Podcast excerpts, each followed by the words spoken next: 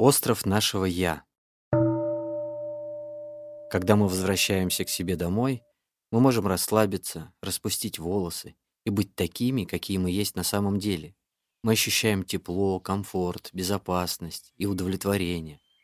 Наш дом — то место, где исчезает одиночество.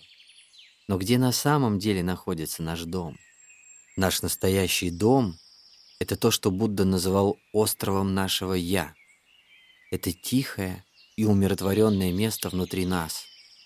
Часто мы его даже не замечаем, мы даже не понимаем, где находимся, потому что окружающее нас внешнее пространство и наше внутреннее пространство заполнены шумом.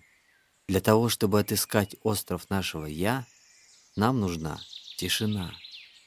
Каждый раз, когда вы испытываете дискомфорт, возбуждение, печаль, страх или тревогу, вам следует применять осознанное дыхание чтобы вернуться назад к себе, на наш остров осознанности.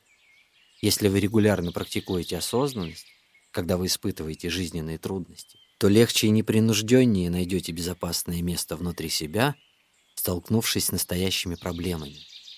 Вам повезло. Вы владеете практикой осознанности, поэтому не уставайте использовать ее для того, чтобы укрепить вашу связь со своим внутренним домом.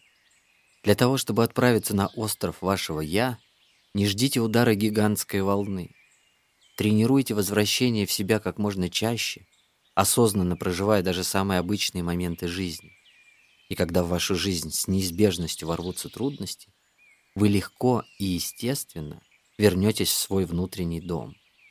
Ходьба, дыхание, медитация, прием пищи и чаепитие в осознанности все это предоставляет вам конкретные возможности для возвращения в себя по много раз в день. В нас живет зерно осознанности. Оно всегда остается внутри вас. Вы всегда можете управлять своими вдохами и выдохами.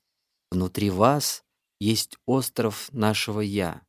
Умение находить для себя убежище на этом острове через осознанность дается с ежедневной практикой.